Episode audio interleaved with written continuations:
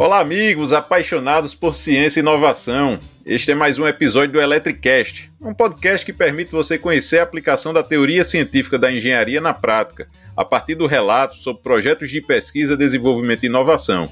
Além de mim, professor Euler Macedo, da Universidade Federal da Paraíba, encontra-se presente na mesa virtual do Eletricast o doutor em engenharia Rodrigo Pasti Pontes, diretor do Escritório de Representação da Sociedade Fraunhofer no Brasil. Conheça agora o nosso convidado. Rodrigo Pasti é doutor em Engenharia de Manufatura pela Universidade Técnica de Berlim, mestre em Engenharia Aeronáutica e Mecânica pelo Instituto Tecnológico da Aeronáutica e graduado em Engenharia Mecatrônica pela Universidade de Pernambuco. Foi trainee global de gestão, engenheiro de telemetria e supervisor de planejamento e gestão da manutenção da Vale SA, onde começou a trabalhar com qualidade. Foi pesquisador durante 5 anos na área de Indústria 4.0 no Instituto Fraunhofer IPK em Berlim, onde tirou sua certificação Black Belt 6 Sigma e geriu vários projetos de inovação tecnológica. Foi gerente de digitalização e qualidade no CI Biogás e consultor pela UNIDO, ajudando no desenvolvimento de projetos de inovação tecnológica para a área do biogás e do biometano, e conciliando as áreas de excelência operacional em Indústria 4.0. Cofundador e ex-CEO da Lean 4.0 Consultoria e Treinamentos Gerenciais e de Tecnologia. Hoje atua como Head do Liaison Office Brasil, da Sociedade Fraunhofer, em São Paulo. Vamos às perguntas. Olá, Rodrigo, seja muito bem-vindo. Inicialmente, muito obrigado pela sua disponibilidade. E para começar aqui o nosso bate-papo, eu gostaria, você poderia explicar como se dá a atuação da Sociedade Fraunhofer? Olá, professor Euler, obrigado pelo convite aí, é um prazer estar fazendo parte aí de um episódio aí dessa iniciativa maravilhosa que vocês vêm fazendo aí, né, com o Eletricast. Bom, valeu aí pela introdução. Como você falou aí, eu estudei em Recife, tenho passagem também, fiz o mestrado aqui no ITA, né, aqui em São Paulo, e fiz o meu doutorado completo lá na Alemanha, né, onde eu tive a oportunidade de viver o mundo, né, mais tecnológico e mais avançado. E hoje tenho um prazer e um orgulho aqui de estar representando a Sociedade Fraunhofer, né, Fraunhofer Gesellschaft, né, a maior instituição de pesquisa aplicada do mundo. E pesquisa aplicada, a gente fala, é aquela que vai na sociedade, né, você aplica na veia e já vê o resultado. Então, basicamente, para quem está nos ouvindo aí, né, pesquisa aplicada é aquela em que você tem, depois da pesquisa básica e é antes do mercado, né? A gente chega e faz a ponte entre a universidade e o mercado. Então, a gente atua, né, no setor, em todos os setores da sociedade, da área de saúde, da área de manufatura, de energia, de ciências da vida, materiais, e da área de defesa, né? O que vocês pensarem, a gente faz parte aí. E a gente hoje conta com mais de 29 mil colaboradores, né, só na Alemanha. 75 institutos, né, espalhados pelo mundo, mas 90% está na Alemanha, né? A gente tem 72 anos de história, onde a gente vive, respira e coloca a inovação aí, deep innovation, que eu gosto de falar, né? Aquela inovação científica que vai já para o mercado, né? Então, o diferencial que a gente tem, né? A gente é uma instituição sem fins lucrativos, isso é bem importante frisar, né? A gente não visa lucros, mas sim transferir tecnologia para a sociedade. Então, assim, como é que a gente funciona, digamos assim, né? Eu hoje represento toda a rede, toda a cadeia, né? Obviamente tem um trabalho dos institutos, né? Os institutos, eles trabalham bem independentes uns dos outros, e aí você tem a chamada competição, né? Você tem a cooperação e a competição entre esses institutos. Eu já fui parte dessa competição aí, né, no sentido na ponta mesmo, né, onde você está envolvido com a indústria, com o governo, né, com a sociedade, onde você identifica a demanda e você escreve projetos para resolver problemas, né, utilizando a ciência, né. E hoje eu estou olhando mais guarda-chuva, né? Na parte corporativa, onde a gente desenvolve novas estratégias para o Brasil, né? Olhando o Brasil, no meu caso, a gente olha o Brasil, para aumentar a cooperação, né? E a cooperação com o Brasil, né? A demanda brasileira e também na questão de aumentar o portfólio, né? Dos institutos de ciência e tecnologia aqui no Brasil. Então, a gente não vem aqui no Brasil para competir, porém para ajudar e cooperar, tá? Então, pra vocês terem ideia do que a gente já fez aí, que vocês têm no mercado aí, que vocês estão usando, vou dar alguns exemplos aqui, né? O LED de luz branca é um desenvolvimento da Fraunhofer. Quem gosta de futebol, né? O sistema de identificação de gols que vai, né? Desde que a bola entra, que vai no relógio do juiz ali, dos bandeirinhas, é desenvolvimento da Fraunhofer. O MP3, MP4, MPH também é tecnologia Fraunhofer. Então, provavelmente vocês estão ouvindo esse podcast aí utilizando a tecnologia nossa. Só para vocês entenderem o que a gente faz. Então, é a aplicação que a gente desenvolve, ela não fica na gaveta, ela vai para o mercado. Então, assim, são pequenos exemplos do que a gente faz, né? Que a gente ajuda a desenvolver.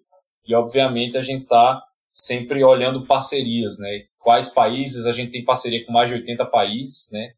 De alguma forma, a gente tem escritórios de representação, um deles aqui no Brasil, centros de projeto, centros de pesquisa, né? A gente tem, por exemplo, 2 no Chile, 2 nos Estados Unidos, né? 1 ou 2 nos Estados Unidos, em que a gente faz cooperação direta, 2 em Portugal, e por aí vai, tá?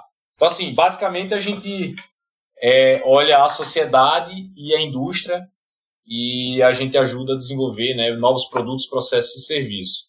Então, só para vocês entenderem o tamanho do que a gente faz também, em 2020 o nosso orçamento em pesquisa foi em 2,8 bilhões de euros. Então, não é pouca coisa, até um recorde nosso, né? E desses 2,8 bilhões, 2,4 eram só projetos de pesquisa, né? E desses 2,4, 70% ali, em torno de 1,6 bilhões, tem envolvimento da indústria. Então, assim, nosso modelo funciona com 70% a indústria envolvida e desses 70%, né, no total, né, 70% a indústria está envolvida e 40%, né, do total, a indústria paga a gente para desenvolver diretamente, né?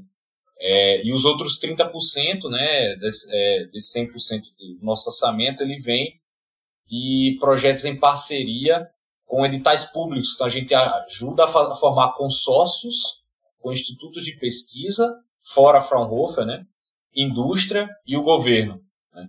Então, isso acontece tanto na Alemanha, quanto na Europa, quanto com outros países.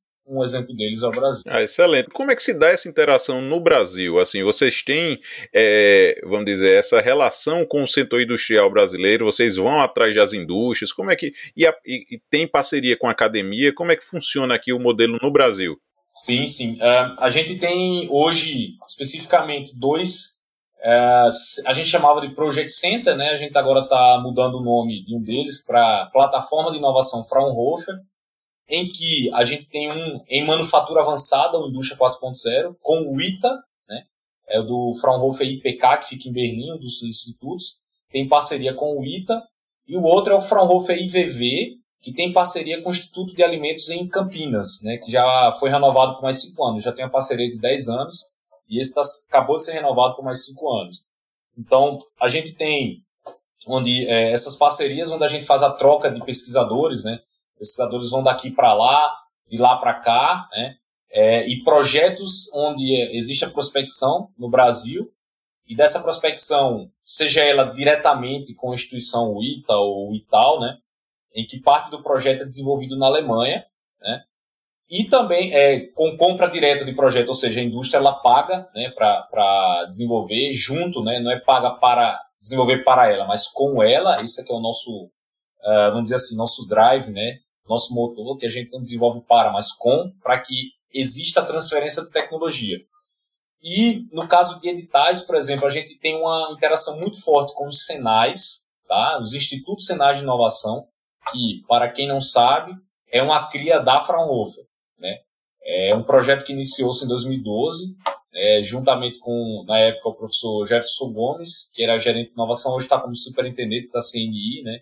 Senai, CNI, Superintendente de Inovação, E o Fraunhofer IPK, junto com a figura do Dr. David Domingos, que é o diretor do Centro de Projetos no ITA, né, pela parte da Fraunhofer, em que teve-se a ideia de se implementar, né, de fazer planejamento, implementação, a auditoria e agora a internacionalização desses centros de pesquisa, né, inovação aplicada, Instituto Senai de Inovação, em que agora também, ano passado, foi renovado por mais 5 anos esse projeto.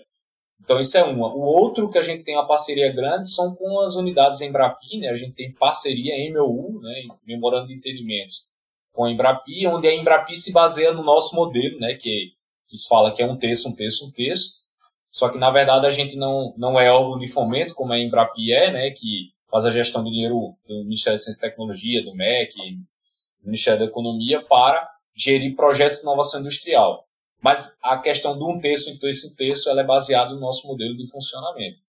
Então, a gente também tem, dentro de projetos Embrapi, a gente tem a questão de ser subcontratado dentro, né, desse modelo aí que é feito, né, dentro do projeto até 30% pode ser subcontratado internacionalmente, né, pela Embrapi, e aí que a gente entra, né, ajudando a resolver problemas em que os parceiros industriais, parceiros de pesquisa ainda não chegaram nessa maturidade. Então a gente auxilia, como eu falei, a gente complementa, né, parte do projeto ali para poder entregar a solução junto aos parceiros, né?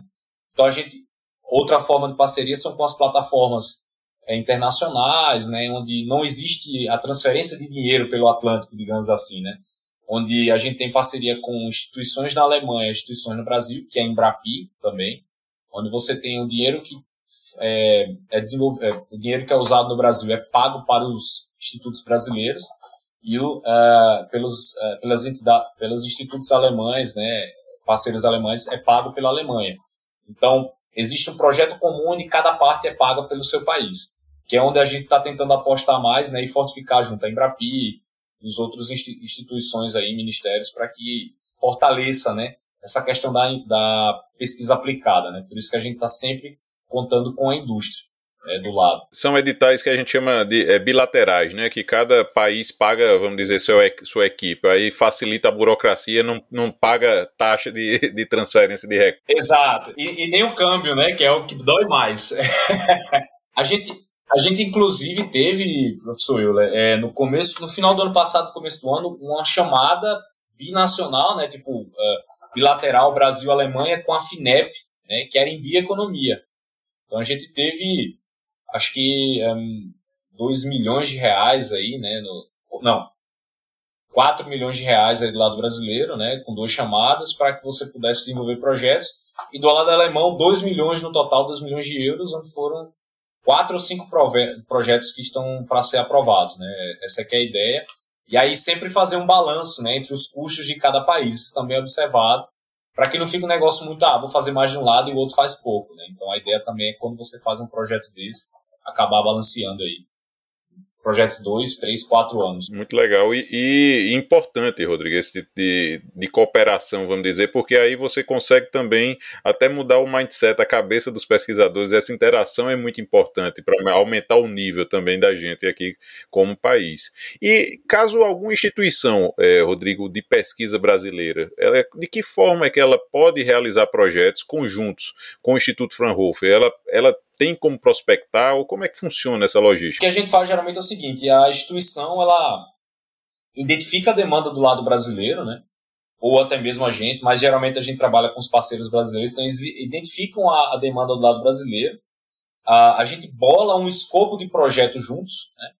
E aí a gente vai atrás do financiamento, porque às vezes a empresa não quer pagar, ou não tem condições de pagar tudo, e aí é aí que a gente entra nessas formas de financiamento, seja ela por projetos com essas operações internacionais, né, bilaterais, ou através de contratação da instituição no Brasil, e a gente consegue subcontratar.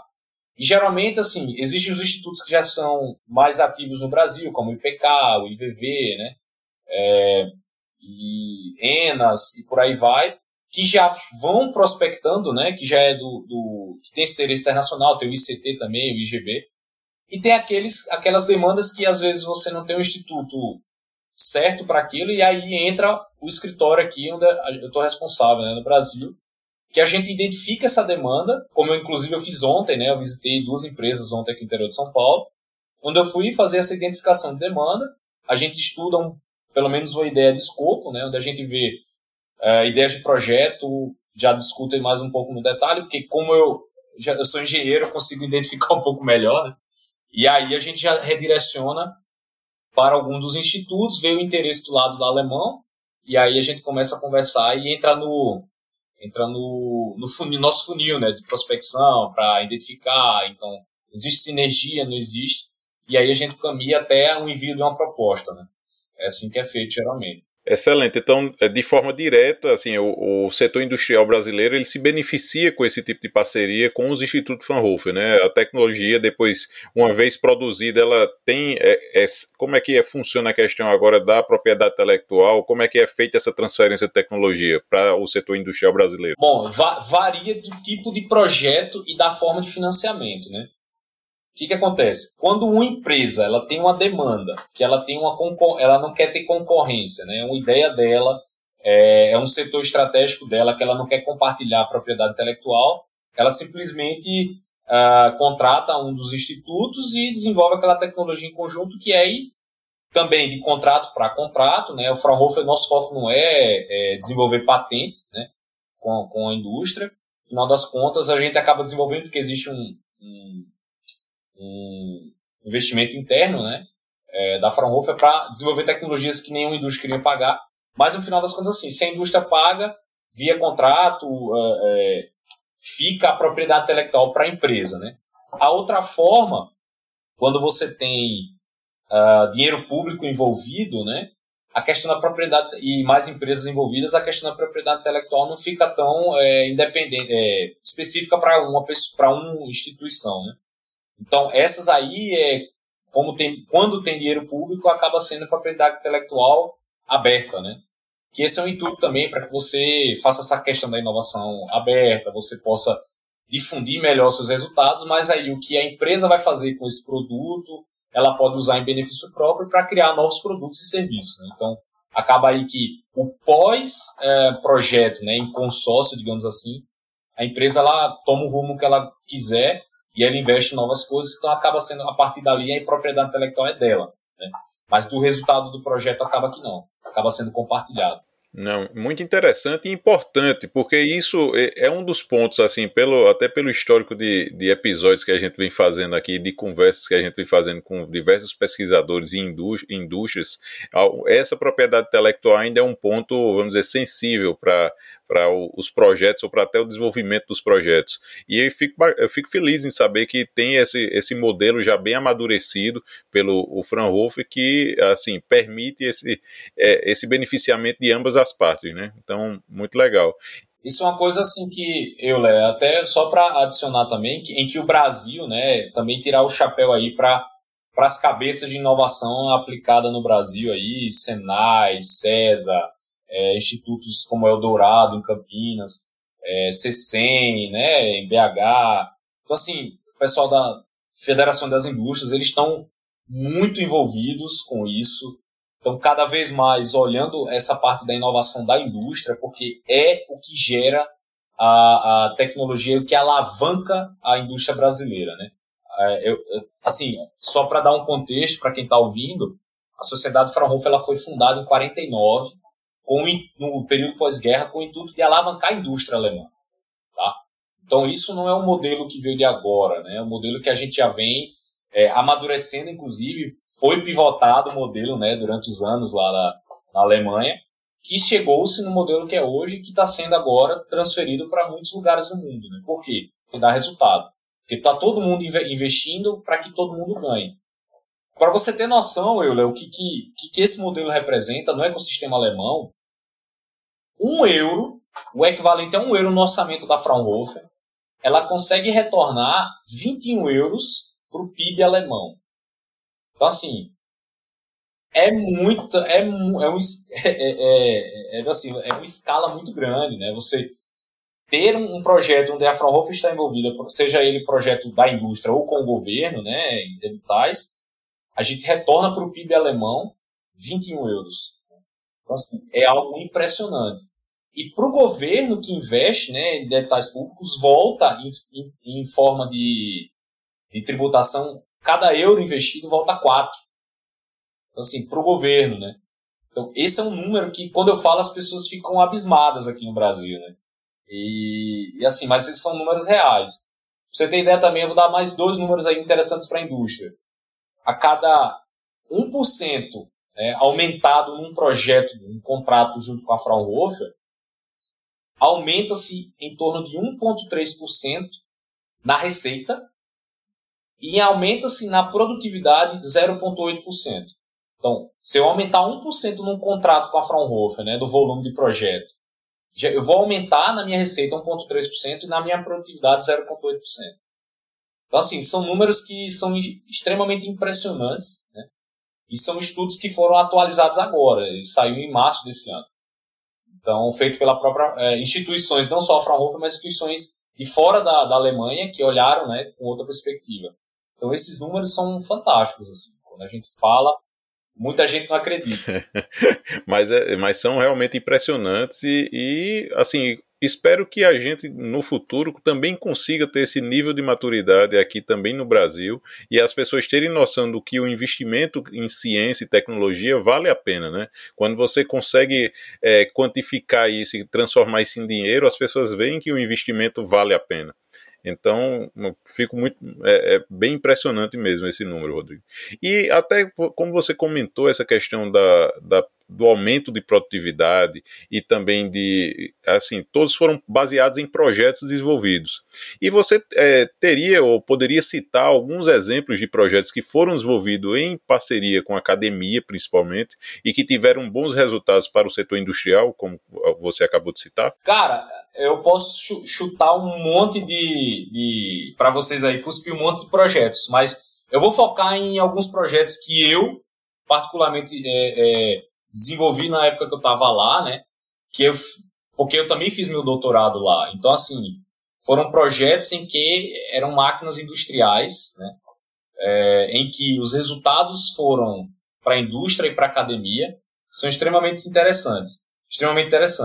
Então, vamos lá. Eu vou contar a minha historinha lá um pouco, né? Eu sou a minha formação em engenheiro mecatrônico, né? Eu me formei em Recife.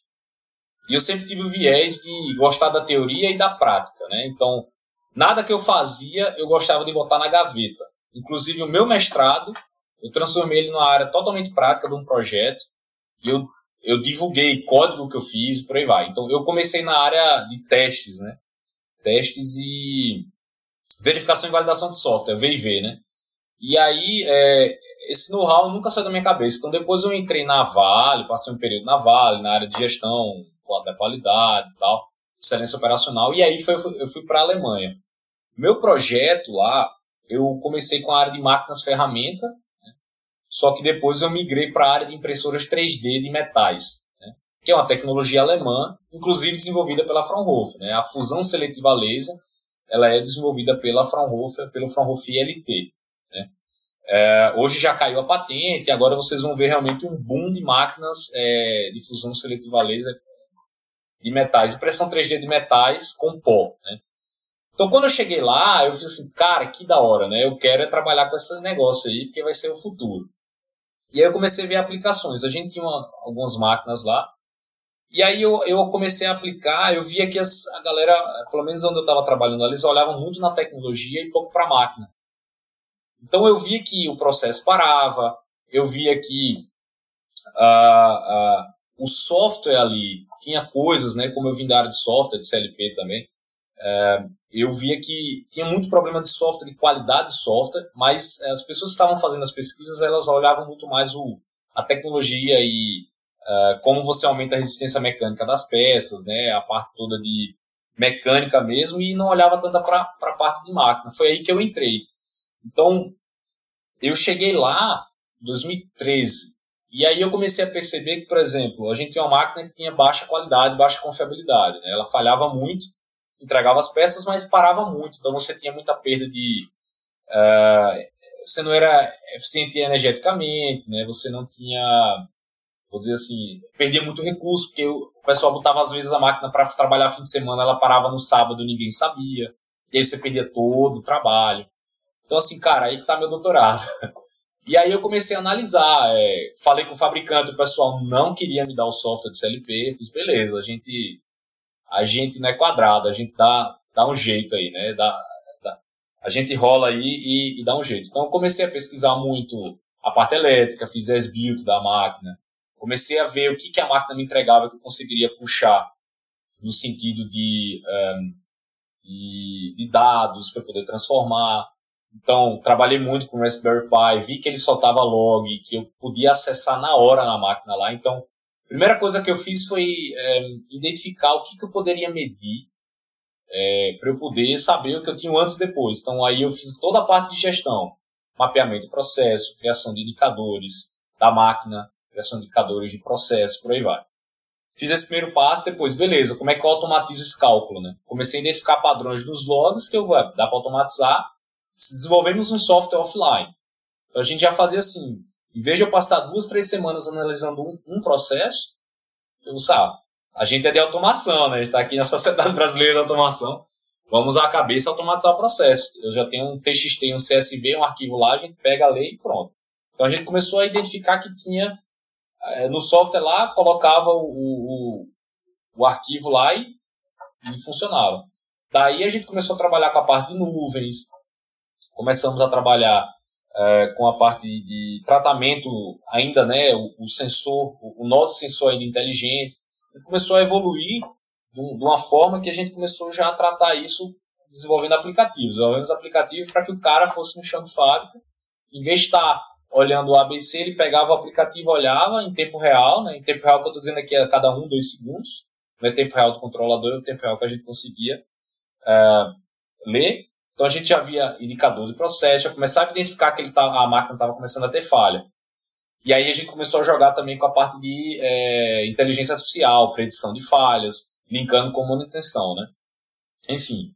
Depois, a gente desenvolveu uma plataforma que a gente chamou de AM 4.0, né? Additive Manufacturing. Então, a gente fazia a gestão de máquinas remota, né? Então, uma vez que a gente tinha um produtinho lá,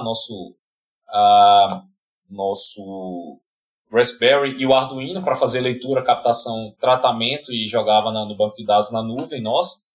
E aí a gente começou a ver que podia replicar em outras máquinas. Resultado, isso ainda não era o doutorado, mas isso aí foi um projeto que começou com a ideia do doutorado, que se replicou, o doutorado acabou se dividindo. E aí, para vocês terem ideia, né, dentro toda essa solução que a gente fez do mapeamento até a plataforma, a empresa que a gente estava trabalhando a máquina, ela viu o potencial disso aí e a gente começou a vender licença para ela, então. Então, foi de um problema que a gente tinha, né, até a solução em que, primeiro, a empresa não tinha interesse, que achava que a gente ia roubar o código, e a gente viu que a gente não quer roubar código, a gente faz pesquisa. E esse trabalho, a gente conseguiu até gerar novos modelos de negócio, não só a licença do software, mas também as análises que a gente fazia, a gente gerou um relatório automático. Então, toda vez que tinha um processo, a gente colocava os arquivos e gerava um report estatístico da máquina, calculando, inclusive identificando em que camada da peça tinha uma falha de máquina. E começou a vincular, e aí entrou o meu doutorado. Comecei a desenvolver uma metodologia em que conseguia fazer verificação e validação do software, né? Aí eu quantifiquei, né? Baseado em várias outras máquinas de estado e por aí vai. Então eu consegui criar um indicador de qualidade do software da máquina durante o processo de fabricação. Então ela rodando, eu analisava o software da máquina. E aí começou a parte de dependability, né? Então eu comecei a trabalhar ali dentro com a parte de dependability do software da máquina. Isso gerou ganhos em que a gente começou também, como eu falei, né, a gente tinha um report e eu sabia que quando eu tinha tal falha, qual era o problema do software, né, eu tinha uma rastreabilidade do software, a causa raiz daquele problema, né, que vinha de projeto, ou vinha de operação e qual que era, e também eu conseguia dizer que, olha, a tua peça, quando ela foi fabricada, ela teve esse problema da máquina. Não te preocupa que para os teus requisitos, né, de funcionamento, seja ele aeronáutico, seja ele médico, seja ele de artes, vai ou não impactar. Então, beleza, isso aqui vai ser um problema, não, você não vai usar, a gente vai ter que refazer o processo. E a gente conseguiu mapear toda a cadeia de valor, não só com a máquina, mas com todo esse projeto aí, né? Não só o doutorado também, mas o doutorado era a parte específica da máquina, mas com esse processo, esse projeto que a gente fez, a gente conseguiu mapear a cadeia de valor. Desde a fabricação do pó de metal até a entrega no cliente e o feedback da entrega no cliente, né? Como que a peça estava boa ou não, e aí eu conseguia colocar isso, né? Fazer o cruzamento dos dados com as condições da máquina. E aí depois a gente começou a trabalhar com a parte de manutenção preditiva. Então, beleza, eu já sabia que o software tinha problema. Eu dei esses inputs, esses outputs para a empresa, então eles começaram a melhorar o software deles, né, da máquina, e aí começou a ficar um software mais robusto, né? Então, assim, a gente teve ganho em todos os lados, e também a gente começou a gerar caixa, né, no modelo de negócio. E aí, em 2018, foi quando eu parei isso aí, já estava bem encaminhado, as pessoas que me sucederam conseguiram dar continuidade ao software, ao projeto. Eu tenho resultados que até hoje, né, a gente publicou, são monitorados aí, né, no mundo. E aí entra a parte não só industrial, mas a parte acadêmica. Como eu estou no meio, eu estou olhando o que tem de demanda na indústria, e estou olhando o que tem, que eu preciso fazer de novo na academia, né, até por fazer um doutorado. A gente gerou, nesses 5 anos que eu passei lá, em torno de entre 10 e 12 artigos de alto nível, né? Porque era uma área de software que, para a área de manufatura aditiva, não estava sendo usada ainda. Hoje já tem um monte de aplicação. Mas, à época, tanto que essa parte de inteligência artificial, identificação de falhas, conseguia até fazer uma identificação aí que eu conseguia saber qual algoritmo usava, com qual falha, e para qual indicador, para eu poder prever, né, saber que a máquina estava parada, né, com o mais rápido possível, fazendo o operador lá e ligeiro, né? Ele não precisava mais ficar lá, mas ele recebia um alarme rapidamente, né, mas tudo baseado em inteligência artificial. Então, assim, foi um ganho fantástico que a gente teve, tanto que esse artigo que a gente tem, que foi o primeiro, que demorou em torno de 7 a 8 meses para ser feito, pra você ter ideia, não foi algo que a gente fez em um mês, 7 a 8 meses para analisar os dados que a gente tinha, porque foi quando eu criei a ferramenta, a gente conseguiu analisar os dados, e até hoje é um dos mais citados que eu tenho. Foi em 2016 que a gente publicou isso. Então, assim, o trabalho de uma necessidade da indústria, que eu identifiquei, né, que era uma máquina problemática, a gente criou, né, ferramentas e soluções para problemas que geraram novos modelos de negócio para a indústria, para a própria empresa que era dona da máquina. E ainda tem um plus. A gente, nesse processo aí, a gente escreveu vários projetos em públicos, né, baseado nessas metodologias, nessa parte de machine learning e também de teste de software, né? E eu cheguei a tentar fazer projetos, né? Escrever projetos em parceria com o Senai aqui no Brasil. Infelizmente não deram certo, né? Mas em projetos Brasil-Alemanha, né? Mas que eram basicamente para essas máquinas de SLM, que chama, né? Máquinas de fusão seletiva a laser. Em que a gente queria fazer análise de outros fabricantes, né? Do software de outros fabricantes. Mas que veio baseado nessa parte do meu doutorado. Então, assim, foi algo fantástico. A gente adquiriu, acho que, quase 10 milhões de euros aí em projetos públicos, né, alemães, né, na Alemanha, com várias ideias que a gente gerava e tudo baseado na parte de automação, né? Então, o que eu gosto de falar é que, assim, o bacana da Fraunhofer é a gente identifica o problema de indústria, bola a solução com a ajuda da academia e entrega para a indústria. Então, a gente vai até o protótipo, né? Passou do protótipo, aí é a empresa que faz, porque ela vai produzir externo, porque o nosso foco é desenvolver tecnologia. Então, assim, só faça uma solução por um problema e bote da porta para fora, né? Não deixe na gaveta. Esse é o que eu sempre tive na cabeça e é o que eu faço até hoje. Quem trabalha comigo, a gente faz. É sempre assim. Tudo que a gente faz, a gente publica. Para você ter ideia também, professor, isso é uma coisa muito interessante que eu, né, quando eu fiz o doutorado na Alemanha, eu achei muito interessante, que algo que aqui no Brasil não é comum é quando você tem seu doutorado, você cria vários mestrados com a sua tese de doutorado. Então a gente orienta muitos alunos de mestrado, muitos alunos de graduação, inclusive outros pesquisadores, baseado na nossa problemática. Então, isso aí demorou 5 anos, né, para resolver um pequeno problema, mas que hoje é um problema que foi resolvido e tem tecnologia para aquilo ali. Então, imagina o quanto que nós, brasileiros, podemos conseguir, através dessa mesma mentalidade de eu ter um problema de doutorado, quebrar em vários mestrados, em várias graduações, TCCs, para que isso nos dê base mais rápido e mais robusto cientificamente para que a gente escreva a nossa solução de doutorado. E é por isso que eu digo a você que a Alemanha é o que é hoje por conta dessa parte de gestão do conhecimento. Então, você bota pessoas focadas ali para trabalhar num pequeno problema dentro do seu problema maior, né, que saem soluções fantásticas, assim, fantásticas. E a gente até com isso consegue escrever novos projetos. Então, isso é um ciclo que lá já é natural. No Brasil está começando agora, né. Esse é o detalhe que eu acho assim, que eu aprendi muito na Alemanha, foi essa diferença desse mindset que você falou, em que a demanda vem da indústria, né, é um problema da indústria ou da sociedade. E aí a pessoa que está lá, o pesquisador, ele não é só pesquisador, ele é empreendedor, que ele está vendo novas formas de você tentar ganhar dinheiro, ele é pesquisador e ele é inventor, né? Então, assim, e quebra em pequenos problemas para que outras pessoas resolvam esses problemas, e você pode orientar novos problemas científicos, novas soluções científicas, é por isso o mestrado e o TCC.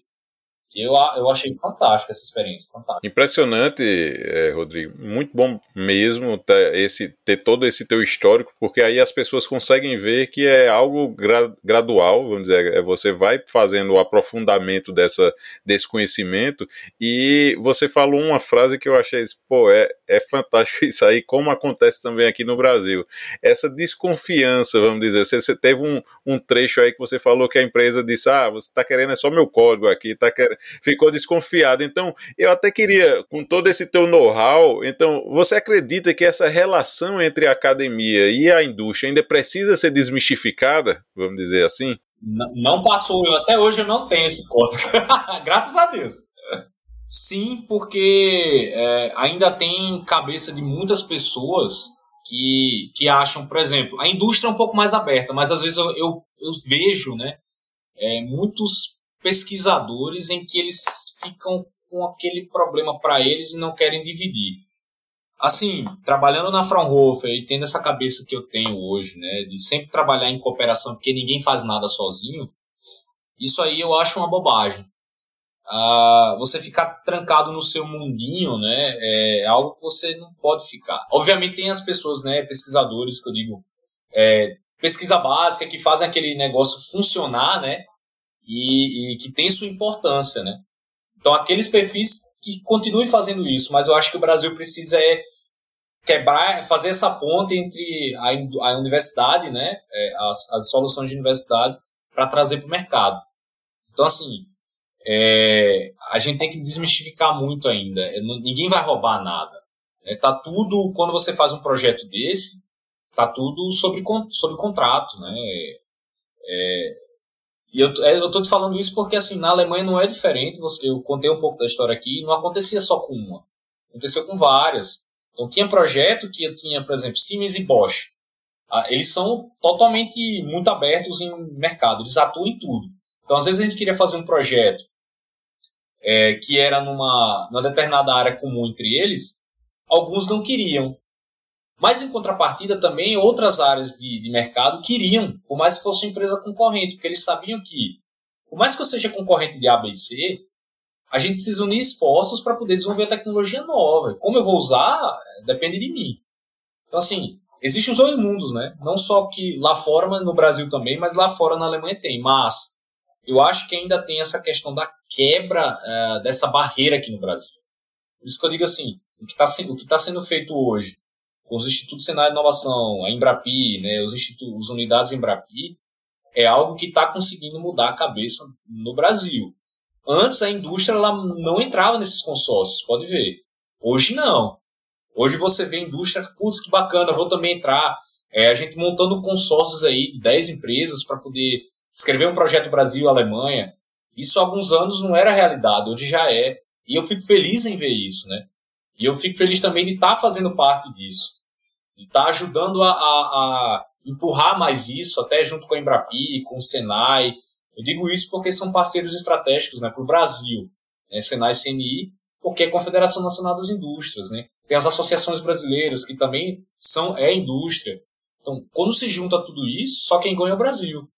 É, tem que acabar um pouco dessa vaidade, tipo, a solução é minha, eu não vou dividir com ninguém. Cara, se você dividir, acho que você vai ganhar até mais, porque você consegue uma rede maior de confiança e você vai conseguir até vender mais, no final das contas, sabe?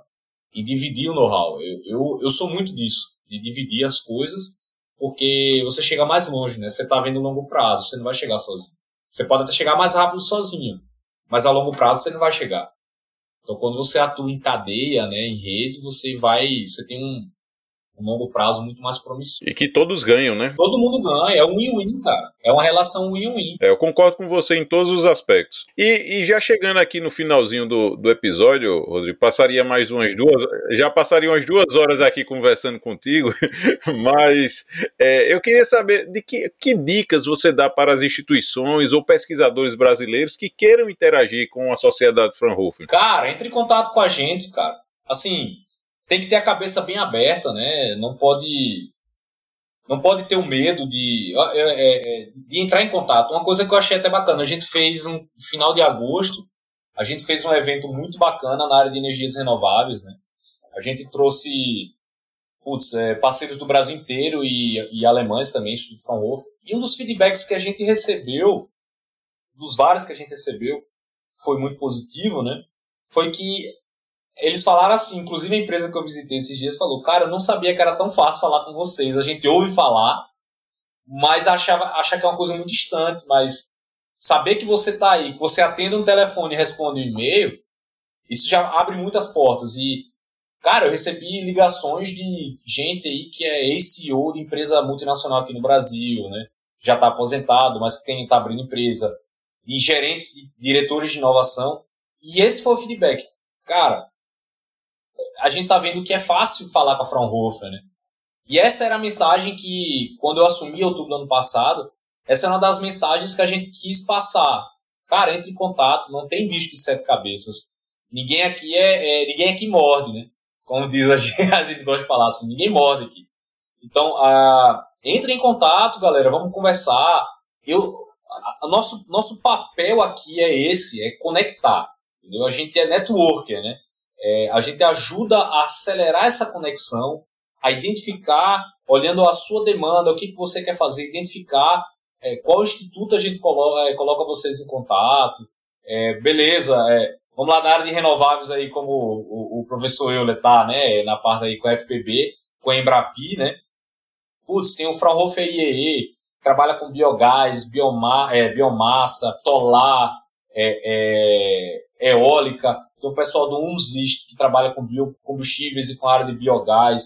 Tem o pessoal do IWES, tem o pessoal do ISE, que é uma da galera aí que é de solar, que tem contato com um instituto no Chile também, que é deles, um pedaço, entendeu? Então, assim, a gente consegue conectar quem vocês quiserem. É só ter o interesse. E aí entra uma coisa muito bacana, que eu vejo muitas pessoas pecando nisso, né? Não tem interesse em falar. Então, se você não tem interesse, você não vai atrás. Se você não vai atrás, você não consegue, né? Eu sou muito da filosofia. Eu já tenho um não.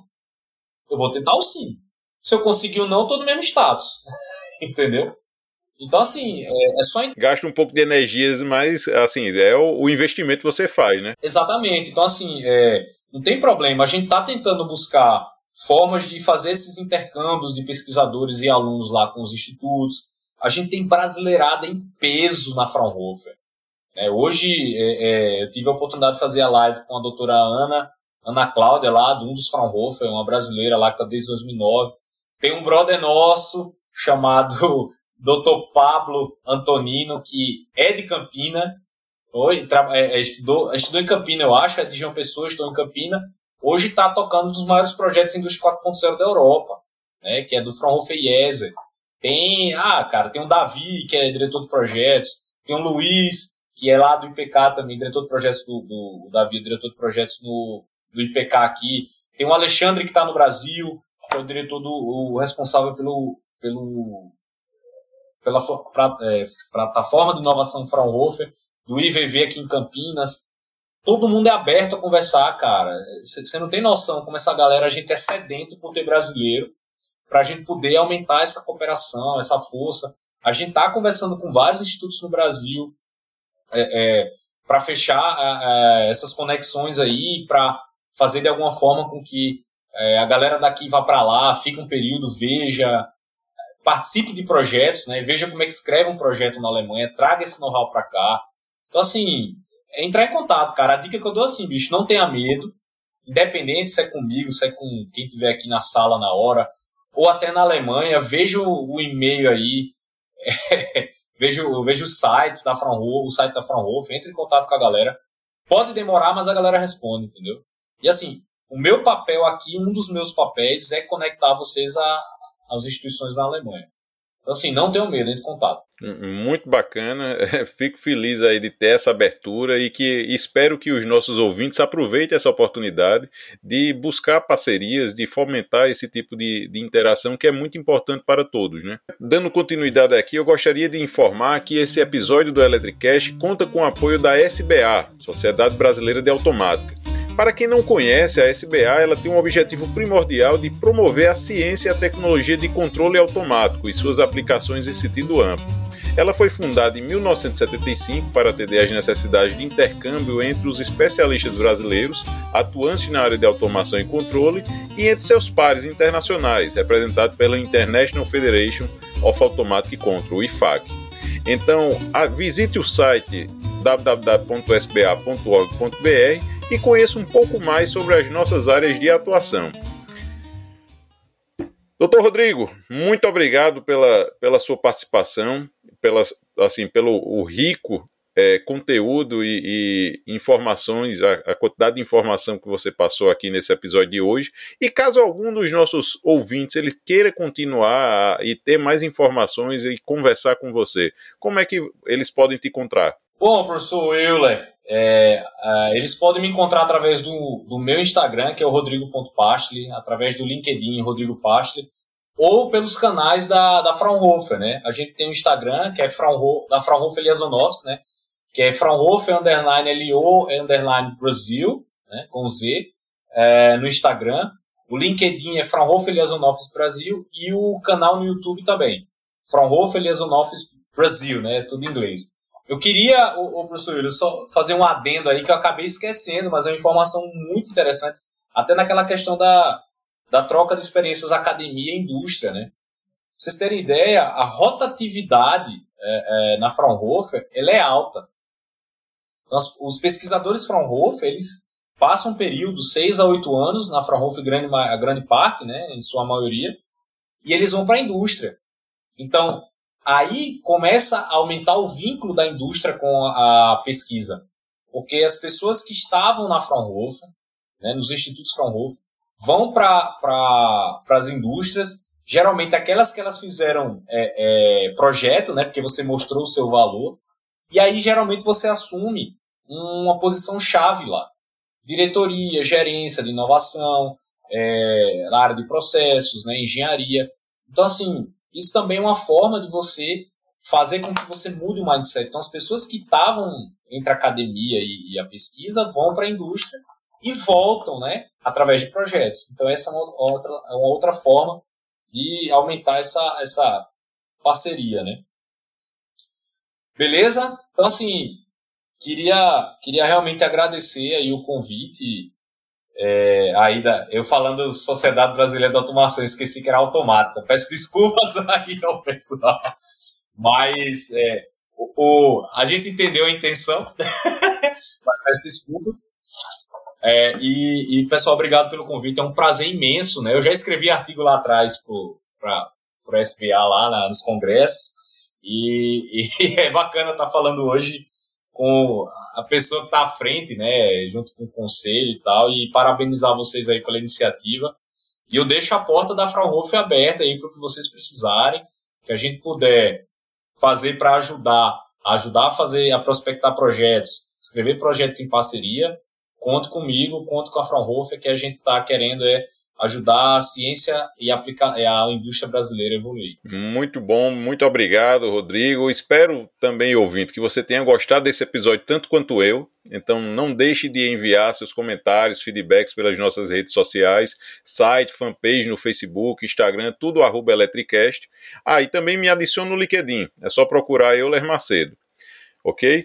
E para você, ouvinte, que também estiver curtindo esse episódio pelo Spotify, não esqueça de clicar lá no botão seguir. E se estiver ouvindo pelo iTunes, deixe suas 5 estrelinhas e comentários que eu vou ler tudo. Rodrigo, muito obrigado. Espero também que você tenha gostado do episódio e foi um grande prazer.